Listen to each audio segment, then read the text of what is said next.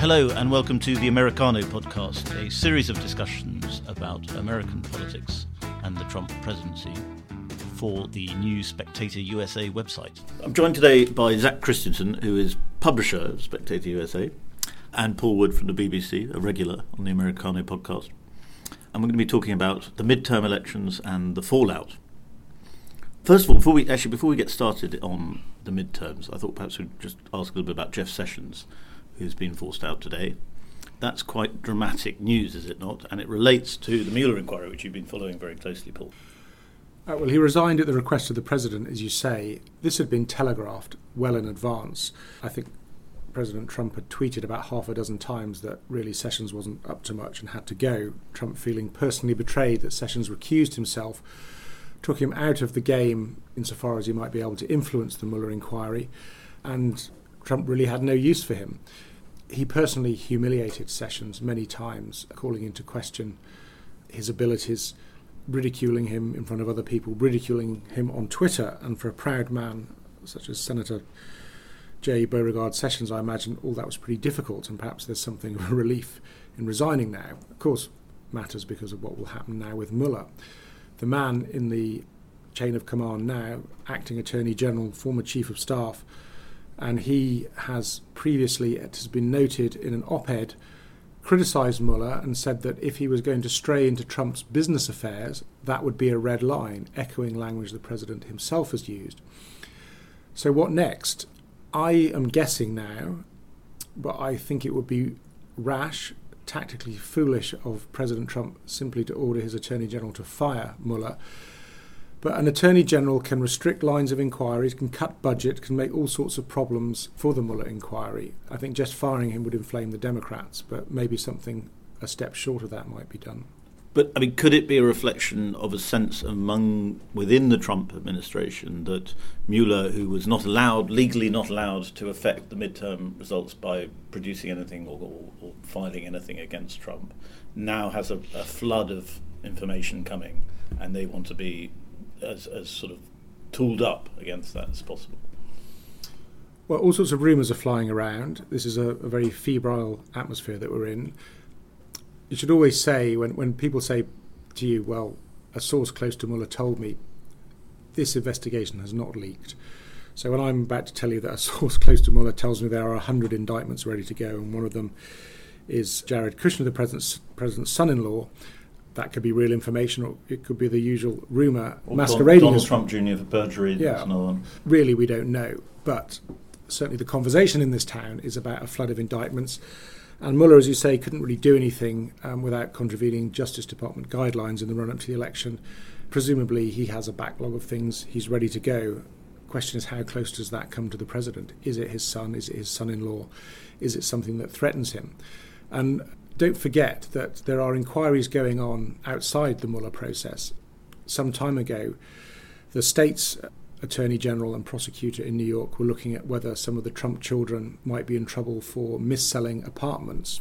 Mm. That didn't go anywhere, but maybe it's been revived. There's there's all sorts of ways that Mueller himself has pushed out aspects of his inquiry. Michael Cohen, the president's former personal lawyer, for instance, is being dealt with by federal prosecutors in the Southern District of New York. He's talking to Mueller, uh, and we can only guess about whether that is on the issue of Russia. But the things that he's been he's going to be sentenced for are outside of Mueller's purview. Zach, you, let's move to the midterms, but keep it on Mueller in a way, because obviously one of the big talking points now is that now that the Democrats have controlled the House of Representatives, they will be able to cause Trump lots of problems. They will be able to kind of dog him not just with Mueller but with his tax affairs and, and essentially make his life a misery in the next two years and scupper his presidency, turn him into a sort of lame duck. That seems to me exaggerated, especially since Trump has the Senate. Am I wrong? Well, I, I, think just because you have the Senate, all, all, that means is that he, he won't be removed once mm. he's impeached. And so I guess they sort of have free reign. I, I don't know how to say free reign, but they have the votes that they need to, to move towards impeachment. Uh, whether or not they will, you know, who knows? But as you said, you know, they have the power of subpoena, they have uh, the power over a lot of budgets, and they have the power to investigate a lot of different things. And so, I think you and I were talking about this last night during the midterm or during the elections. You know, is this going to make Washington more polarized or less polarized, and I think it's obvious that it's going to make it. So many Republicans from red leaning suburban districts going down, and you, are essentially seeing, I think, the final tr- takeover uh, of the GOP by Trump. Mm. And I think it's going to lead to a lot more polarization and a lot more of what we've just been talking about. But it's interesting about polarization because there's, there's a bit of speculation that Trump will be able to forge new alliances through his sort of economic populism with the left of the Democratic Party. Um, you know, there, there's people on the left Democratic Party who would probably like tariffs if it wasn't for the fact it was coming from Trump, or who would like, you know, just the general sort of mood against globalization that comes from the Trump administration. Do you think that's something that's possible, or, or will it fall down because of Trump being Trump? I think it's certainly possible. Do I think it's likely? I, am not so sure. You know, do Democrats want to give Trump those wins two years before he's up for election? Certainly, I think that the election of Trump and the Trump economic policies have shown that Republicans aren't necessarily conservatives. Uh, conservatives, these Republican Republicans tend to like a lot of liberal policies, a lot of a lot of policies that uh, the Democrats champion. They just don't like Democrats, mm-hmm. and so I think that you know I think that we're going to see you know, I, I, think that I think that, that we'll put that to the test, but I, I think it's probably unlikely given that I don't think Democrats want to be seen working with Trump, you know, as he's gearing up for his reelection right now.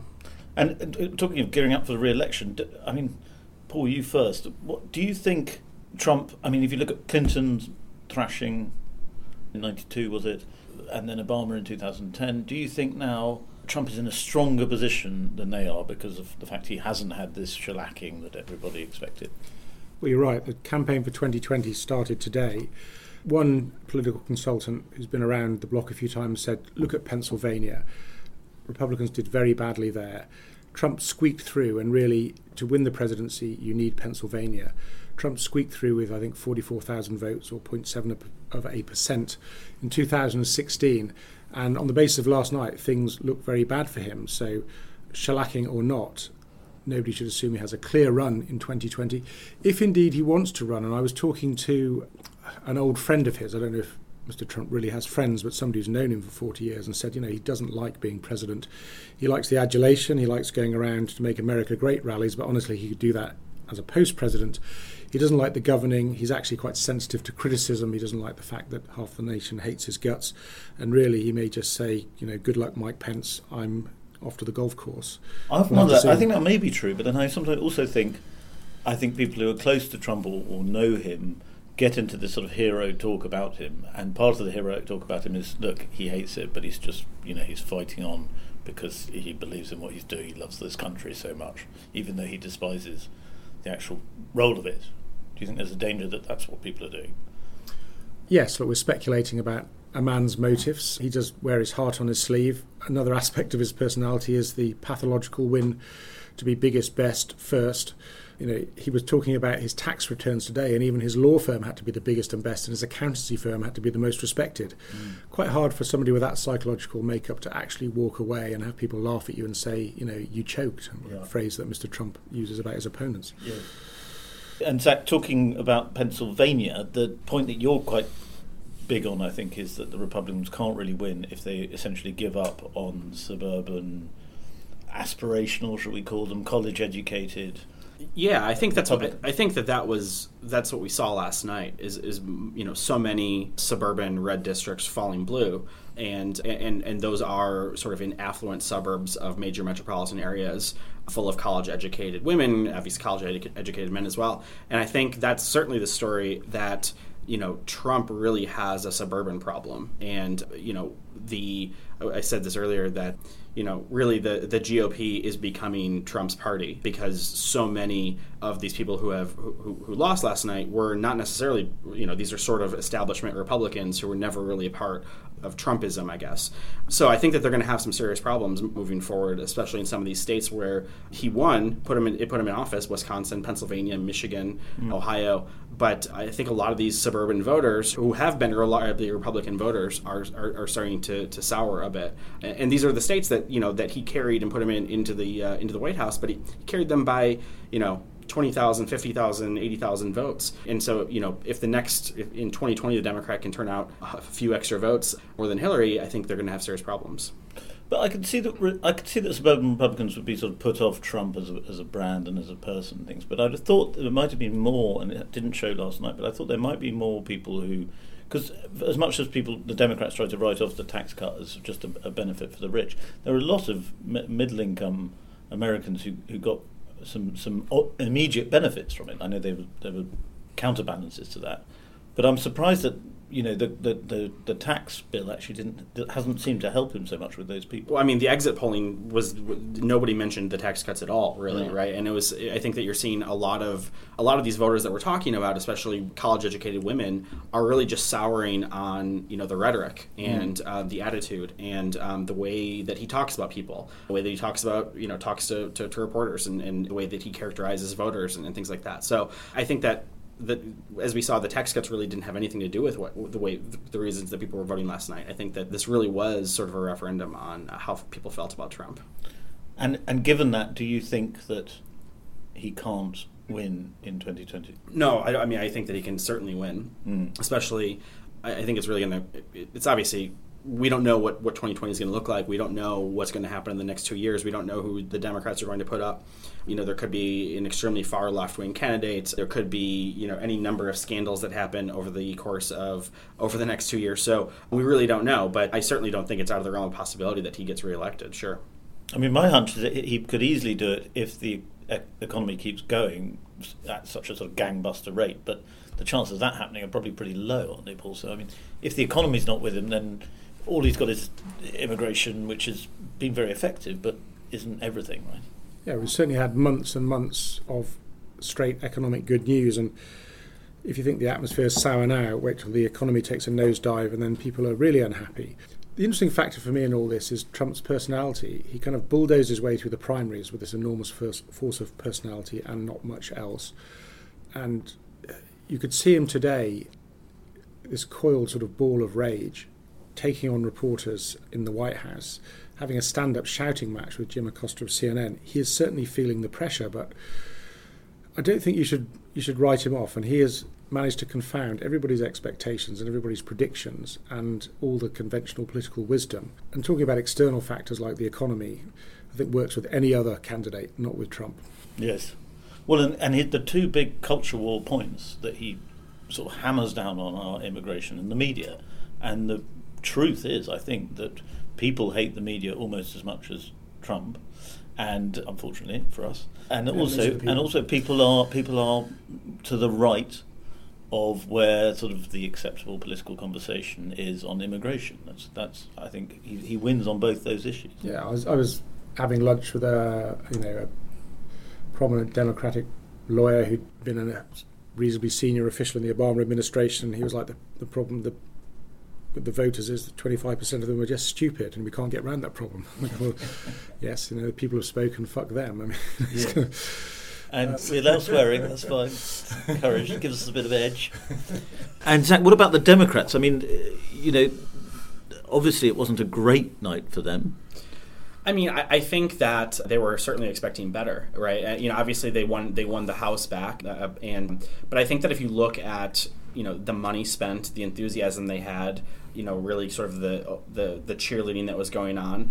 I think that looking at the results, it's kind of a poor showing, especially when you look at the real stars that everyone was hanging there, you know, expecting so much from, you know, Gillum, Beto you know, Beto O'Rourke. Yeah you know, in uh, Stacey Abrams in, in, in, Georgia, and every single one of their, their big stars that they were kind of hanging their uh, their uh, their hopes on lost. Mm. And you know, I think that that's got to be disappointing for them, uh, given the enthusiasm they had and the and the money that they threw into this, and really, you know, kind of all out in, in, in, the midterms. Does anybody think Beto O'Rourke can launch a presidential run off not winning the Senate in Texas? I mean, well, he got a lot closer. That, he got a lot closer than the polls thought. I think he's a front runner right now for, for 2020. I think this is this is a ridiculous comparison, but looking back in history, I think that I saw that the last person to lose a Senate race and two years later become president was Abraham Lincoln, and which is sort of ridiculous, a ridiculous comparison. But it's, it's like, it, yes, but, but, it's but it's but it's possible. It's certainly possible. Well, like I heard that he spent something like was it seventy million? Yeah, 70, I believe seventy, 70 million dollars. Yeah, yeah. yeah. Well, if, if it'd been seven hundred, that'd be He's got, and he's he's got it himself. Yeah, as as spectators Cockburn found out. So I think we'll wrap it up there. But thank you very much both for talking to the Americano podcast. Thank, you. Thank you very much for listening. Just a reminder that you can subscribe to this podcast on iTunes, and you can also subscribe to the magazine through our special podcast offer, which is on www.spectators.co.uk forward slash pod offer. And we'll even throw in a Spectator moleskin notebook for people who take up that offer.